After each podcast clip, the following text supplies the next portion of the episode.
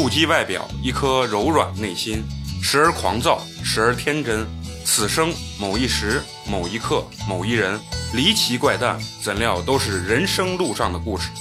欢迎收听八年级毕业生。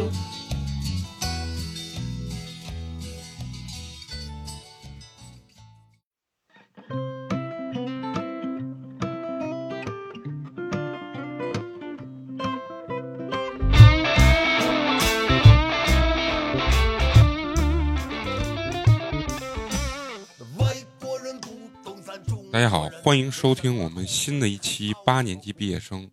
我依旧是你们的好朋友美工，你们好吗？大家好，我是来拯救这个节目的秋口。啊，非常高兴啊，也非常的遗憾。为什么呢？本身呢是想叫大家一起来嗯录音的，但是呢，由于大家都知道最近的这个肺炎的这个疫情非常的严重，所以呢，西安的大多数的这个小区呢都已经啊叫什么封区了，就是只有业主能进来。所以呢，今天就只有我和秋口呢啊来给大家嗯录音。首先呢，我是想说，在这个大家都非常恐惧的一个呃节点上呢，我们作为最普通的老百姓呢，呃，能为社会做的最大的这个贡献，就是好好的待在家里啊，少往外面跑。虽然说在这么紧张的一个呃整个氛围之中啊，就是我呢想和大家就是聊上五块钱的，聊聊呢这个相声的这个事情。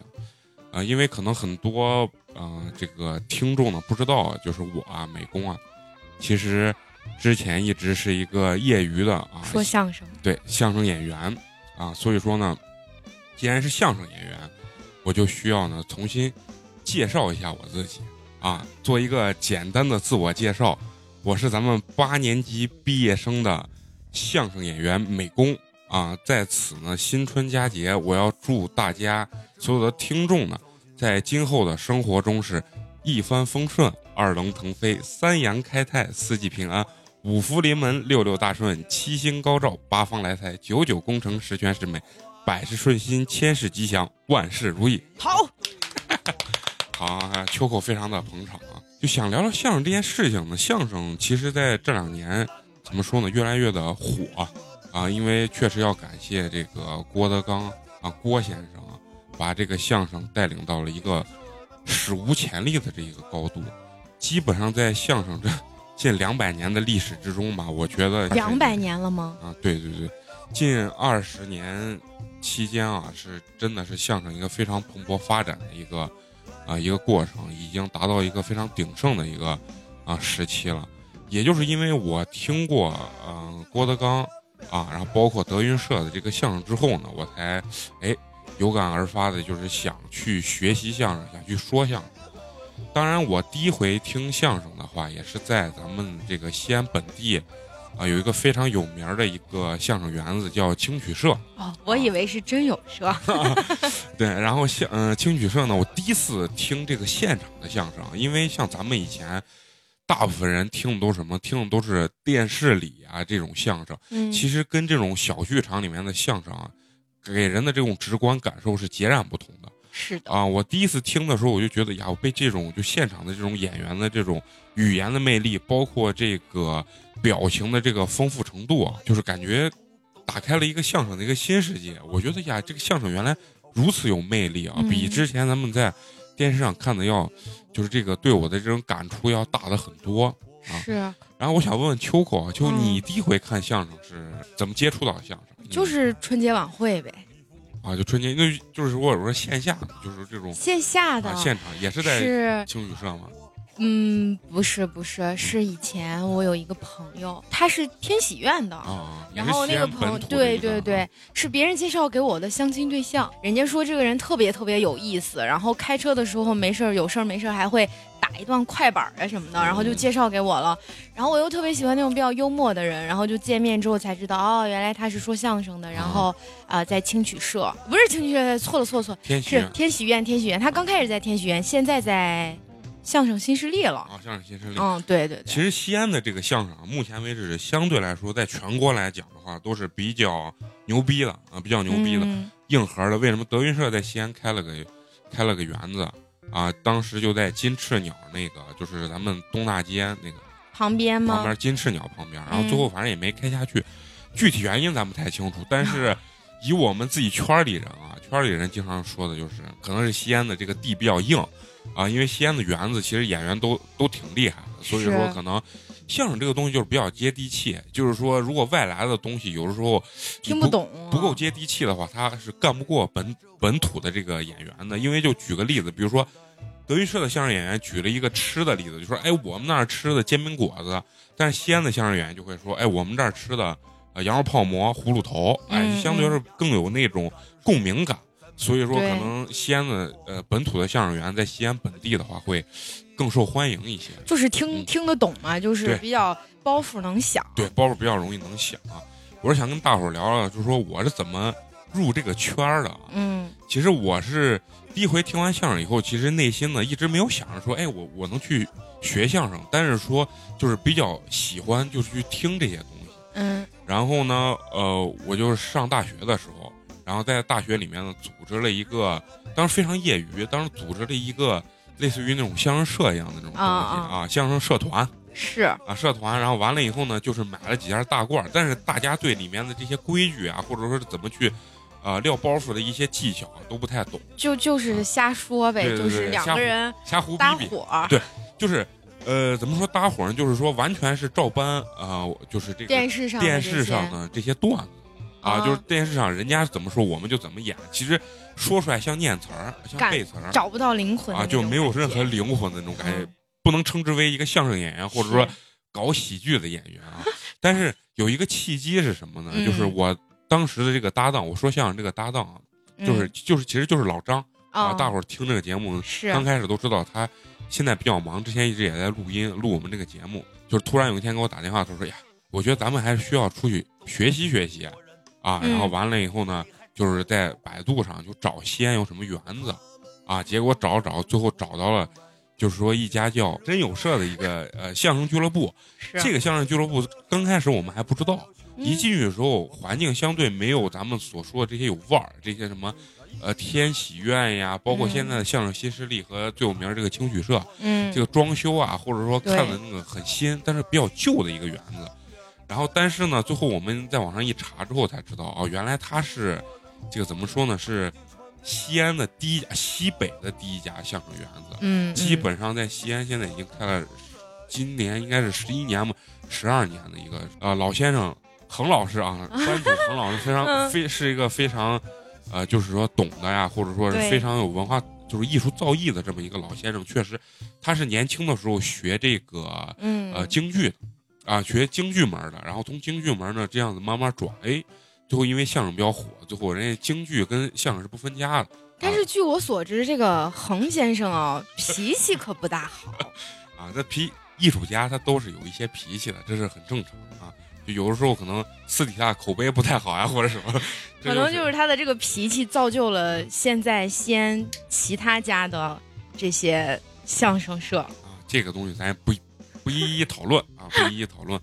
然后这个东西呢，就是说，当时我还记着，我第一回去面试的时候啊，还面试呢。对，面试的时候，然后当时我记得是班主和一个当时现在也在这个青曲社说相声比较有名的一个相声演员叫神龙，两个人坐在这个前台这个地方。然后我一进去，我就说：“哎，呃，您好，我那个想来咱们这儿学相声。”那你们投简历吗？当时不需要投简历，但是现场有一个面试。然后当时恒老师呢就跟我说，说是是这样的，我跟老张两个人说，是这样的吧？你那个什么，呃，你去给我们讲个笑话，啊，讲一个笑话，我看看你们俩有没有这个喜剧的天赋啊，有没有表演这个？你俩一气儿一气儿去的啊？对对对，然后有没有表演这个欲望？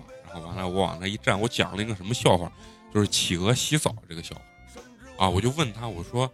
就是说，我问恒老师，我说：“您知道这个企鹅为什么只有肚皮是白的？”然后恒老师说：“不知道。”我说：“因为啊，它手比较短，洗澡的时候只能够到自己这个肚皮。”您说着都已经开始洗自己了哈。啊，所以说只有这个什么呢？只有这个肚皮是白的，剩下的地方都是黑的。然后当时完了以后，恒老师一看，恒老师哟，你这个不错，表演欲还是可以的啊。然后就问我和老张说：“你们俩嗯，哪个人是逗，哪个人是捧？”我就说我比较适合逗啊，然后老张呢比较适合捧，老张比较稳啊，两百多斤的一个胖子，也比较像孙越。当然我长得并不像岳云鹏 啊，是是是，长得有点像这个这个相声界的金城武啊，不是不是吴彦祖吗？都都可以都可以啊。然后呢，然后酱子呢就也算是刚开始入了门了吧。然后完了以后呢，前几次呢是怎么样呢？就是要到人家就老师家里头，因为我们属于没有拜师的，我们没有拜师呢。相声门里面叫什么呢？相声门里面叫海清，啊，海清就是没有老没有师傅，只有老师的，对对对，没有拜师的，这叫海清。所以说我们当时属于就是海清，然后到人何老师家里面去。学习第一节课我记得很清楚，一个小时站位站了一个小时，还要站。对，因为恒老师是学京剧出身的，所以说他对这个身形体态可能是比较有讲究，所以说练练眼神儿，哎，看你的眼神有没有神啊，这个，然后包括你的体态有没有这个这这这个范儿，你明白吗啊？明白明白。然后完了以后，大概是从恒老师家里面开始上课，然后呢，每天晚上去这个。社里头帮忙，就是他们擦桌子。啊，对他们演出，然后我们人家老演员演出，我们我和老张呢，就是给人家端茶递水啊啊，然后端茶递水，完了以后就是在坐在后面去看人家演员是怎么演出的，是就是就是学习临摹嘛，对，就是学习看怎么去演这些东西，大概是呃学了可能几个月的时间吧，啊，突然有一天，然后恒老师就说呀，下周呀，呃，这个周二周三人比较少，你跟老张准备。上台演一场，当时我特别紧张啊，我就觉得，我才学的这点，我能上台吗？因为底下都是观众啊，我很紧张。为什么？首先说，为什么我们郑焕能上台的最大原因是，不是说人少吗？不是说我们有天赋，是因为演员演员比较紧缺。因为那个点儿的话，我看是当时青曲社刚刚起来，其实西安的这个园子不是很多，像天喜院呀，包括这个现在相声新势力。都还没有出头呢，是知道吗？就是呃，那个演员也比较少，当时西安的演员，所以说，呃，也演员也比较紧俏，所以说我们很快就能上台了。我还记着我第一回上台演的段子叫什么？叫这个打灯谜，是一个非常传统啊，这个我听过啊，非常传统的一个相声段子。是啊，我记得很清楚，当时是九分钟的一个演出，我和这个老张呢死刚死口。呃，九分钟的时间，死刚死口就是一个字儿都不会错，底下背的呃结结实实的，嗯，然后一个词儿一个一板一眼的，然后就在台上去说这些词儿，嗯，然后九分钟效果还是整体效果还是不错，因为人少嘛，我人还是可以啊，还可以，但是现场呢，当时我们。就是整个这个怎么说呢？就是非常紧张。我九分钟演完之后，我整个那个裤头大褂大褂里面没有尿啊，大褂里头的这个这个什么呢？我们穿的是灯笼裤啊，大褂里面这个裤子基本上就已经全部湿透了。我首先我湿透了，老张满脸的汗，然后两个人都非常的紧张，但是整个效果还是不错的。然后基本上第一场演出，哎，我们就很安稳的演下来。是接接就考核了是吧？对，接着后来呢，我们就是。演过这么几场之后，我们慢慢就熟悉舞台上那种感觉了。嗯，然后也开始学习了新的段子啊，包括一些，然后慢慢的我们就成为了一个就是可以正常演出的一个演员。其实这就是大概我一个入这个相声门的这么一个一个整整个一个过程。然后除了聊聊我说入门这个东西，我还是想聊聊个相声这个里面的一些规矩，因为相声其实它是一个比较老的一个东西，它比较讲求师承关系。啊，师承关系。什么叫师承关系？就是说，他是属于不是像那种合同制，不是老板和员工的关系，而是师徒的这种关系，所以他比较讲究辈分，啊，比较讲究辈分这种东西。啊，主要相声这个分辈分呢，其实老一辈儿的人呢，他就相当于咱们现在比较熟知的呃德云社的这个辈分，嗯，他是按这个云鹤九霄龙腾四海这一副对联儿，整个八个字儿分这个就是辈分。你就像岳云鹏。然后烧饼是朱云峰，啊，然后包括他的那个呃，原来岳云鹏那个搭档栾云平，这个是云字辈的，然后包括他有鹤字辈、九字辈的这样子，就是按这些字儿一代一代分下来。然后其实，在最传统的相声里面，老一辈的这这帮呢，他也有呃一个辈分，就是叫德寿保文明啊，就是包括那个呃德字辈是最老的一辈儿，包括寿字辈儿。呃，我学相声这个恒老师呢，他就是文字辈儿的一个老先生。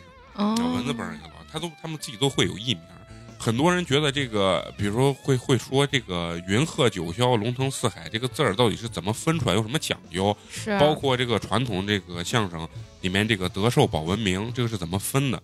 其实没有什么规矩，这个就是自己排的呗。这个就是自己去排的，就觉得这个字儿哎念起来比较顺口，比较好听，他就按这个字儿去排下来。我还以为是笔画啊，跟笔画跟笔画没有关系，它其实就是呃，就是说一个就是以前。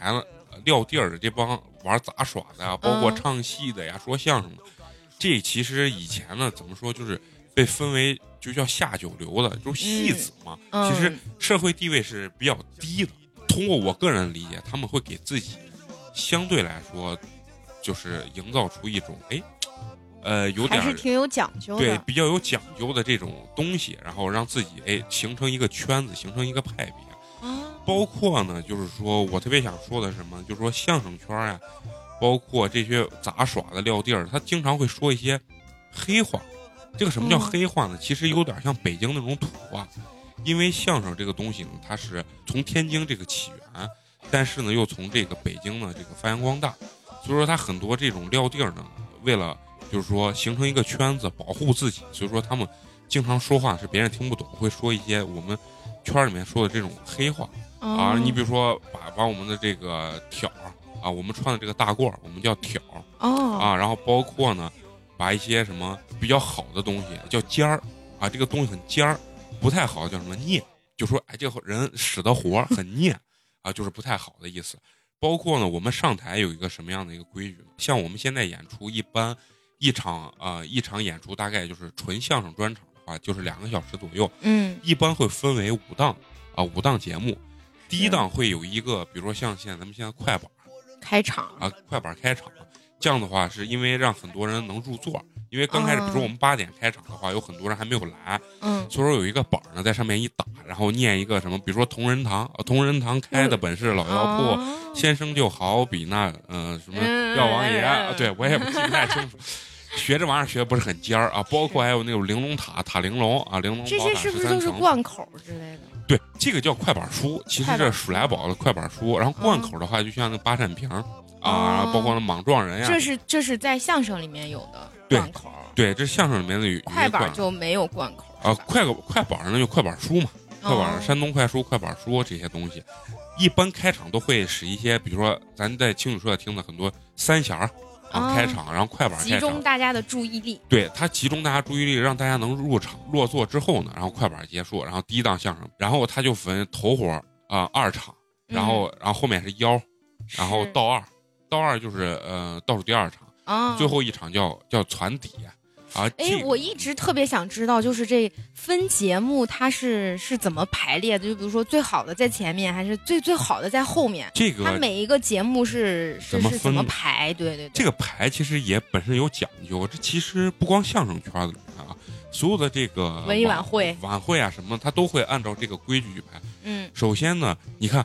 春节联欢晚会就是第一个，就是呃集体大歌舞。嗯，为什么？就是吸引人注意力，让大家都落座，其实是一一个作用。然后上来一个比较尖儿的活儿，你看，就上来一个第二个节目就上来岳云鹏这个今今年的这个春晚是是，就是跟相声一样的。相声就是说，第一个比如快板，第二个呢一定要是好一点的，然后比较短促的这种有大包袱的这种活儿啊。我们在行里就说是比较炸的活儿。嗯，这样的话，把场如果能开好，包括脱口秀也一样。第一个上来人是比较有压力的，是你的场如果开不好，然后观众的这个状态就没带起来，没带起来之后，后面人使活就睡着了，使活的话就比较难。所以说，第一场活的人一定要状态一定要好。你看，像那个说脱口秀的那个塔姆，他一上来，他把所有人就能就能带嗯活跃起来，活跃起来之后呢，哎，后面人就比较好演。到第二场、第三场的活呢，相对会比较温，在相声园子里面来说，就会使一些比较文的活。就像新警察故事呀，包括一些就是那种倒三七的活儿都会有。相对来说，它的包袱比较少，但是它显示自己贯口的一些东西、能耐的东西会比较多一些。嗯。然后到了倒二这块活儿的话，它不能太火，为什么？它太火的话，会压住船底的这个腕儿。一般呃，老先生他们演的时候，就是以前这帮人演的时候是一定是腕儿船底，因为船底的这个腕儿拿的钱是最多的。是这样啊？拿钱是最多，他腕儿是最大的，所以说他呢最后一个人传递一定要比前面的所有节目都要精彩。所以说到二这这一档子活呢就不能太火，就稍微得温一点，你不能压过。那就中间都温呗。相对来说中间温，但是挑腰的这个活就是比如说五档节目中间第三档这个活也得把它抬起来，炸一下啊，也得炸起来。然后但是到二的这个活就要温一点，然后因为要给船底的这个老先生要留出活来，而且呢，呃，相声里面演出它有一个忌讳是什么？叫叫越活了啊，就是什么叫越了？越了的意思就是说这都是黑话，就是说你在前面演越了。比如说我第一场活使过这个包袱，对你第二场活、第三场活上去的时候，哎。你又使了一遍，这叫越活了，等于观众是不是把这个包袱就听过两回了？啊，这就叫越活了。嗯，但是呢，有很多像现在郭德纲他们使活，啊，有有即使越活也无所谓，对，也无所谓。原因是什么？因为我郭德纲使的比你还精彩，所以说你不管你前面说什么，我到后面都能接得住。这就是郭德纲的腕儿在这儿，他能耐在这儿，就是他站台上就像岳云鹏放个屁，你都觉得是乐的。啊，这就是相声里面的一些规矩，包括呢，我们上台是有时间控制的。比如说第一档活你就十分钟或者十五分钟，第二档活你比如说二十分钟，第三档活十五分钟，第四档活也是十五分钟，最后一档活可能要半个小时，时间可能会长一点，他会按一些时间分。所以说你在台上呢，老先生规矩是你不能戴表，啊，你怎你怎么控制你自己的时间呢？所以说你就后台会有人给你喊。侧幕条有人喊，对，侧幕条就是说，你比如说时间快到了，后面会给有人给你喊什么马前啊，这个我知道啊，就告诉你要快一点啊，时间快到了，马前。如果说时间已经超了的话，后面侧幕条人会给你喊找点儿，就让你快点结束。就是找点儿，就是说直接这个包袱撂完，直接鞠躬就要下台了啊，这就是控制时间的一个方法。但是现在呢，慢慢的话，我们会在舞台的前方放一个表。啊，越来越科技化了。对，所有的这个演员有的时候会看看到这个表，但是呢，你在舞台上演的时候，有时候会过于兴奋。是啊，一兴奋的话，就忘了时间。哎，对，就会忘了时间，你知道吧？就会忘了时间。我侧幕条还是会有人给你喊。就这种老规矩还是得。对，老规矩还是还是会有的。对对。但是这些规矩呢，对于相声来说，我觉得，呃，既是有好处，但是它也是有弊端的。它的弊端呢，就是说。他会限制了很多这种创新，像郭德纲这一辈儿的人啊，其实他已经嗯思想很开明了。但是郭德纲往上这这这几辈儿的老先生，他脑海中还是会有一些就是固有的这种思维，就是有一些像年轻人，你比如说呃卢鑫玉浩现在很火的相声演员，他们就是以创新为著称。郭德纲是很赞同这种东西，他认为相声不往前发展，毕竟是死。对他毕竟是要灭亡的，所以说他很鼓励这些年轻人去创新这些相声。但是有一些老先生呢，他就觉得，哎呀，相声这个东西就像卢鑫玉浩，他们老觉得卢鑫玉浩说的不是相声，说难听点就是侮辱或者说诋毁了相声这个东西。但是从我个人来讲的话，我认为这个相声呢不能呃太过于形式化，它是需要打破这些形式，然后有一些更新的元素或者说更新的形式进来之后，相声才有可能往前发展。啊，你包括于谦也会参加一些这个呃脱口秀类类型节目的这些评审啊，嗯，他也不会抵触啊。比如说你说脱口秀的，我就瞧不起你，没有任何文化底蕴或者什么东西。我们相声是有这个呃积淀的啊，他不会这样子。因为如果你过于的这个怎么说呢，过于的局限于这个形式化的东西的话，这个相声往前走是走不长的啊。相声呢，这个活儿呢，它是比较传统的一个形式。你包括我们使的这个子母哏，子母哏叫什么？就是一人一句，就逗哏和捧哏的一人一句的这种，这叫子母哏。还有倒三七，倒三七是什么？就是咱们一般比较清晰的，就是说逗哏的话比较多，啊，捧哏的话比较少。但是倒三七的活儿呢，就是捧哏的话比较多，逗哏的话会比较少一些。啊，这就叫倒三七的活儿。还有这个腿子活儿。腿子活就是像咱们一般看的那个黄鹤楼，啊，就是有唱啊有演，啊对，在戏里面要扮演角色的这种东西，这叫腿子活。其实怎么来说呢？它的形式是在这两百年之间被这些老先生已经玩烂了，对，玩烂了。所以说呢，你像包括比较老一辈比较牛逼的，像冯巩、牛群啊，嗯，这帮人就很厉害。对呀，我看他们的相声，我觉得太牛了。对对，他们其实就是已经在发展这些相声，完全打破了很多相声这种形式。对。然后你看，还有卢鑫玉浩，是啊，他也是完全打破了这个相声的这个形式化的一些东西，就把很多新鲜的元素、唱跳啊什么的都加入进去。我觉得像是这样子才能就是说往前去发展。而且这两年呢，就是说喜剧类的这个节目越来越多，包括。欢乐喜剧人什么相声新相声有新人，相声有新人，笑傲江湖这些呃娱乐化这些就是说喜剧类的这个节目，我觉得基本上把比较好的这些喜剧演员基本上已经消耗殆尽了。其实你看现在新的一些什么笑傲江湖啊，真的就就挺无聊的了。要不就是德云社专场，要不然就是请了一些以前的。参加过这些节目的人再来参加，什么当大魔王啊什么的，其实喜剧这个东西确实需要积淀，它确实需要创作。这么高强度的去演出啊，我觉得对喜剧的发展不会有太好。它无非它最后就是抄袭了嘛，就是说你用完了梗我改一下我再来用，他用完了梗我我再改一下再去用，就是很难去创新。你看沈腾刚开始在第一季里面去做的那些喜剧的东西，不仅搞笑，而且还很有内涵。是。啊，这真的是他是因为在开心麻花多年的这个经验，对舞台剧的这个经验，包括他的很好的剧本打磨出来的这些东西，才能对。慢慢的形成他这么好的一个喜剧的一个呈现。因为我看那个《欢乐喜剧人》，就是以前就前一期两期的配角，现在都是主角，就实在是感觉没人了，就就轮着这么上。那个张小斐在上一季的时候也担任了那个主角，主角《欢乐喜剧人》主角，然后去挑大梁，去带领一个团队。但是你明显发现，他就不适合当主角，他就适合当配角。这个东西就就没有办法，就像呃捧哏和逗哏一样，有些人他就适合当捧角，有些人他就适合当这个呃逗哏，对吧？然后你包括你看呃孙越，孙越也很优秀，但是孙越如果站到逗哏这个角度上。不一定能发挥出很好的他这个就是这憨憨的这种形象，所以说你到底适合当比如说逗哏啊还是捧哏这种东西的话，其实是在舞台上慢慢打磨出来的。对，老先生都说三分三分逗七分捧。这个是有科学依据的。你包括你看于谦，嗯，于谦他在舞台上去展现了很多东西的时候，他就一个字儿、两个字儿的时候，把郭德纲的这个包袱一下就直接拎起来。就是为什么叫抖包袱？这个抖字儿画龙点睛了。对，全部都是在这个捧哏的这个叫什么身上？捧哏的这个身上，捧哏这一两个字儿，就是把这个包袱一点点啪一下就给甩出来这种感觉。对，所以说让他这个包袱一下就升华了。于谦号称什么捧哏皇后、相声皇后。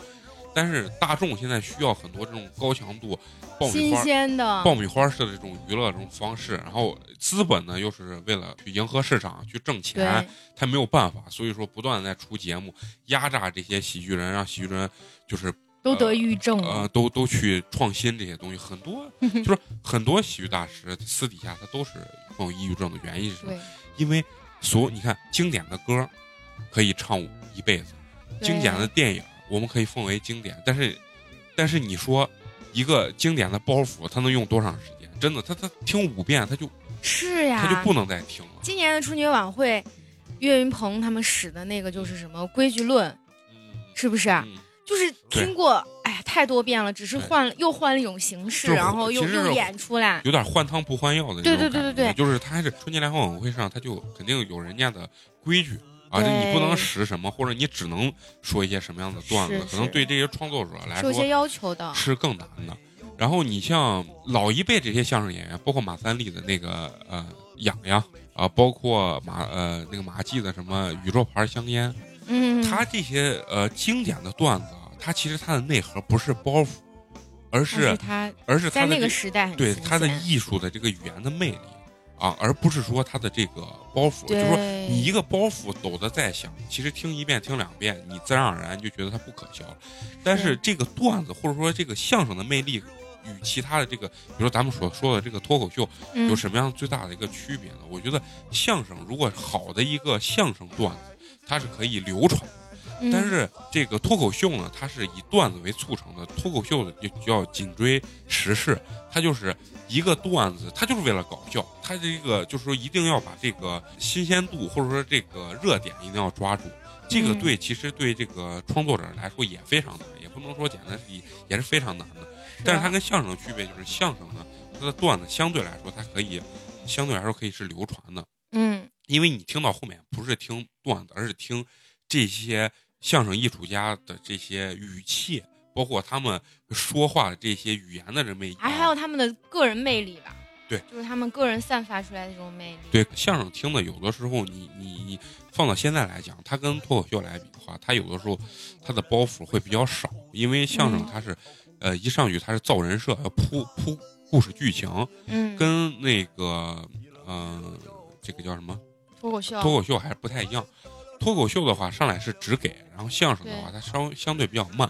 所以说，你在这个时代，如果只想听段子的话，脱口秀会更好一些。对我听过脱口秀，它是很凌乱的段子，就是一会儿东一会儿西的那种感觉，就让你摸有点摸不着头脑，一会儿这儿一下，一会儿那儿一下，就会觉得哎，还蛮搞笑的。相声不一样，就是你得听进去。相声对，相声是有故事情节的，很多相声它就是讲了一个故事，在这故事当中，你包括那个刷娃娃啊，新警察故事。这些东西，它就是讲了一个故事，在故事当中，你融入这个故事之后，哎，然后听出这个乐了，这个就跟脱口秀是完全不一样的一个东西。所以说呢，这两个其实还是有一个比较大的一个区别的。那你说现在的这些新型的啊，就比如说像相声新势力、鲁鲁迅一号他们演的这些相声，他们的那种就是相声的架构，还是离不开过去的这种相声的架构吧？也没有脱离。其实我说的这个呃，更多的这种表现形式是什么？就是说，你看像电视上的这个，呃，它的相声表现形式跟你在剧场里就完全不一样。嗯，剧场里你可以讲一个很完整的一个故事。对，因为电视上时间短，电视上时间太短，你要迅速抓住观众的这个思维，所以说你必须得用比较密集的这个包袱然后，把观众去吸引住。然后这个就跟剧场里的东西不一样。所以说，人家说为什么？你去听，呃，这个电视相声和剧场里的相声是完全不一样的。其实脱口秀，归根结底来讲，它的电视脱口秀和在剧场里的脱口秀也是截然不同的。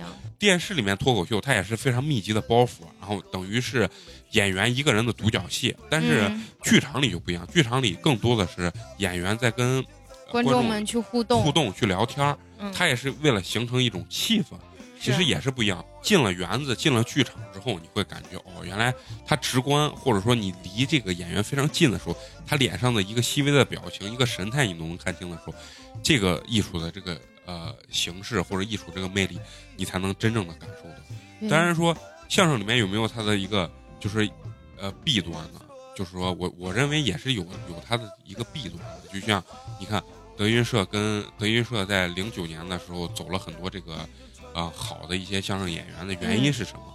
就是我我个人认为啊，郭德纲这一辈儿，呃，创始人呢，会认为我和你曹云金这些人是师徒关系，对啊，你就是我的徒弟。但是可能曹云金呢，会认为，呃，在这个新的时时代下，我更认为合同是比较呃，就是说，呃，更信任合同制的这种东西。对对。所以说呢，拜师这块儿呢，我又想讲到，就是说咱们。嗯，这个相声里面讲究一个师承，师承呢，它就会分为银宝带，什么意思？银宝带三三种师傅，就说你，比如说你秋口拜我美工为师，嗯，然后你需要有一个引师、一个宝师、一个代师。引师什么？就是引荐你啊。比如说我是老先生，我跟你你秋口就不认识，嗯，但是呢，你可能认识，比如说你认识老张，老张说，哎，我作为秋口的这个引荐的人，嗯，然后把你带过来，你就是。他就是你的隐师，对。然后保师什么，就像你保媒一样，保证人一样，就是就是你借款，借高利贷是不是还有个保人呢？对对。就是说我保证，哎，金口口这个人人品什么呃艺德都很好啊，然后完了以后你就是我的保证人，你就是我的保师。代师是什么？就是说，比如说呃，我作为你的师傅，如果说是不在，或者说是我比较忙没有时间教你的话，这个。代师呢，就是说由代理。对由他负责来教你，这个就是相声里面的这个银宝带，他是对这个师承的关系是非常的有有这个讲究的，包括三节两寿，像咱们的这个呃春节啊，然后包括中秋和端午，这就是三节两寿呢，就是师傅和师母的生日生日就三节两寿，然后你作为徒弟的话，必须要去看，然后呢，呃，就是说师承里面也讲究这个三年。学艺两年效力，就是说你在师傅这儿跟师傅学三年，出师之后呢，你剩下两年所挣的钱，这两年对都是给师傅的，师傅只管你吃喝住，啊，这就是老年间的这个师承的这种关系，啊，然后但是现在很多人不会去遵守，因为现在这个时代是有改变的，好与不好我我没有办法评判啊，但是现在就是说时代发展比较快，德云社在零九年，我觉得他遇到这种风波，肯定是跟这种传统与现在的这种文化的创击是很有关系的。可能老一辈人就认这个死理儿，三年学艺，学艺两年效力。但是呢，这些新一辈的这些学学生呢，包括曹云金他们，可能更认为我跟你就是合同制的关系。对，所以说两个人在这方面可能就出现了很大的这个，就是有代沟。对，有代沟，对对对，就是有代沟。而且呢，我在相声这个圈子里面待的时时间也不算也不算长，但是呢，我我会觉得，呃，怎么说呢？有有一个什么有有一个弊端啊，就是说陋习吧，有陋习就是说。相声学相声人之间有点互相互相看不起，就说觉得你说的那玩意儿，那那能叫个玩意儿吗？嗯，我说的这个玩意儿才叫玩意儿，你知道，就有点这样子。就是我们在说相声里面有个段子是什么？说人家演舞台剧的瞧不起这帮演电影的啊，说舞台剧呢才真是考验演员的这个基本功的东西。对，瞧不起这帮演电影的，演电影呢可瞧不起这帮演电视剧的 啊，然后演电视剧呢是瞧不起什么？瞧不起这帮演小品的。演小品呢，瞧不起这帮说相声；的说相声呢，互相瞧不起 啊。所以说，这就是相声里面只能去其糟粕，取其精华嘛。嗯。然后也是在慢慢的发展。当然呢，郭德纲也也曾经说过，就说他是相声的守墓人，就是说到他这一辈儿，他觉得相声就算完了啊。因为这个东西怎么来说呢？就是说，如果说相声还是固步自封，在传统里面不停的去。呃讲究这个形式的东西的话，我觉得相声可能也就快完了，因为相声现在是一个非常鼎盛的时期，是啊。然后咱们老话说的什么，就是物极必反。如果相声能打破更多的这个，呃，老一辈的这种说形式化的这种东西，彻底的让所有的从事相声艺术的这些人呢，能排除这些就是偏见，能容纳更多的这个新鲜的元素到咱们的这个相声里头的话，我认为相声的这个。路线还是很长的，行吧？那咱们今天就聊这些啊。然后呢，最后呢，还是要说要关注我们的微信公众号“八年级毕业生”，八呢是数字的八。最后呢，我还是要说，啊，希望大家能在家里呢少活动啊，然后我们能为祖国做一份贡献就做一份贡献啊，就这样，好拜拜，下期见，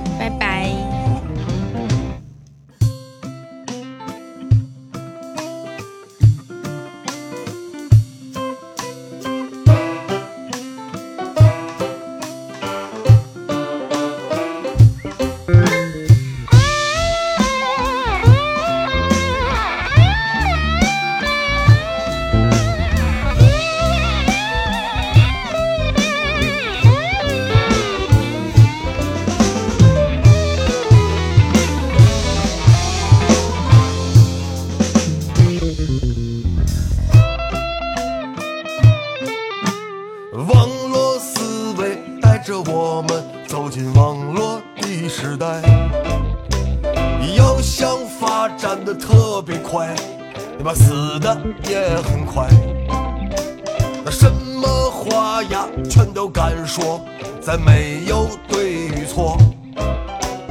一人一个自媒体，像一堆烂白菜。于是我的照片儿已经在我身边悄悄地发布，于是我的模样已经传遍了。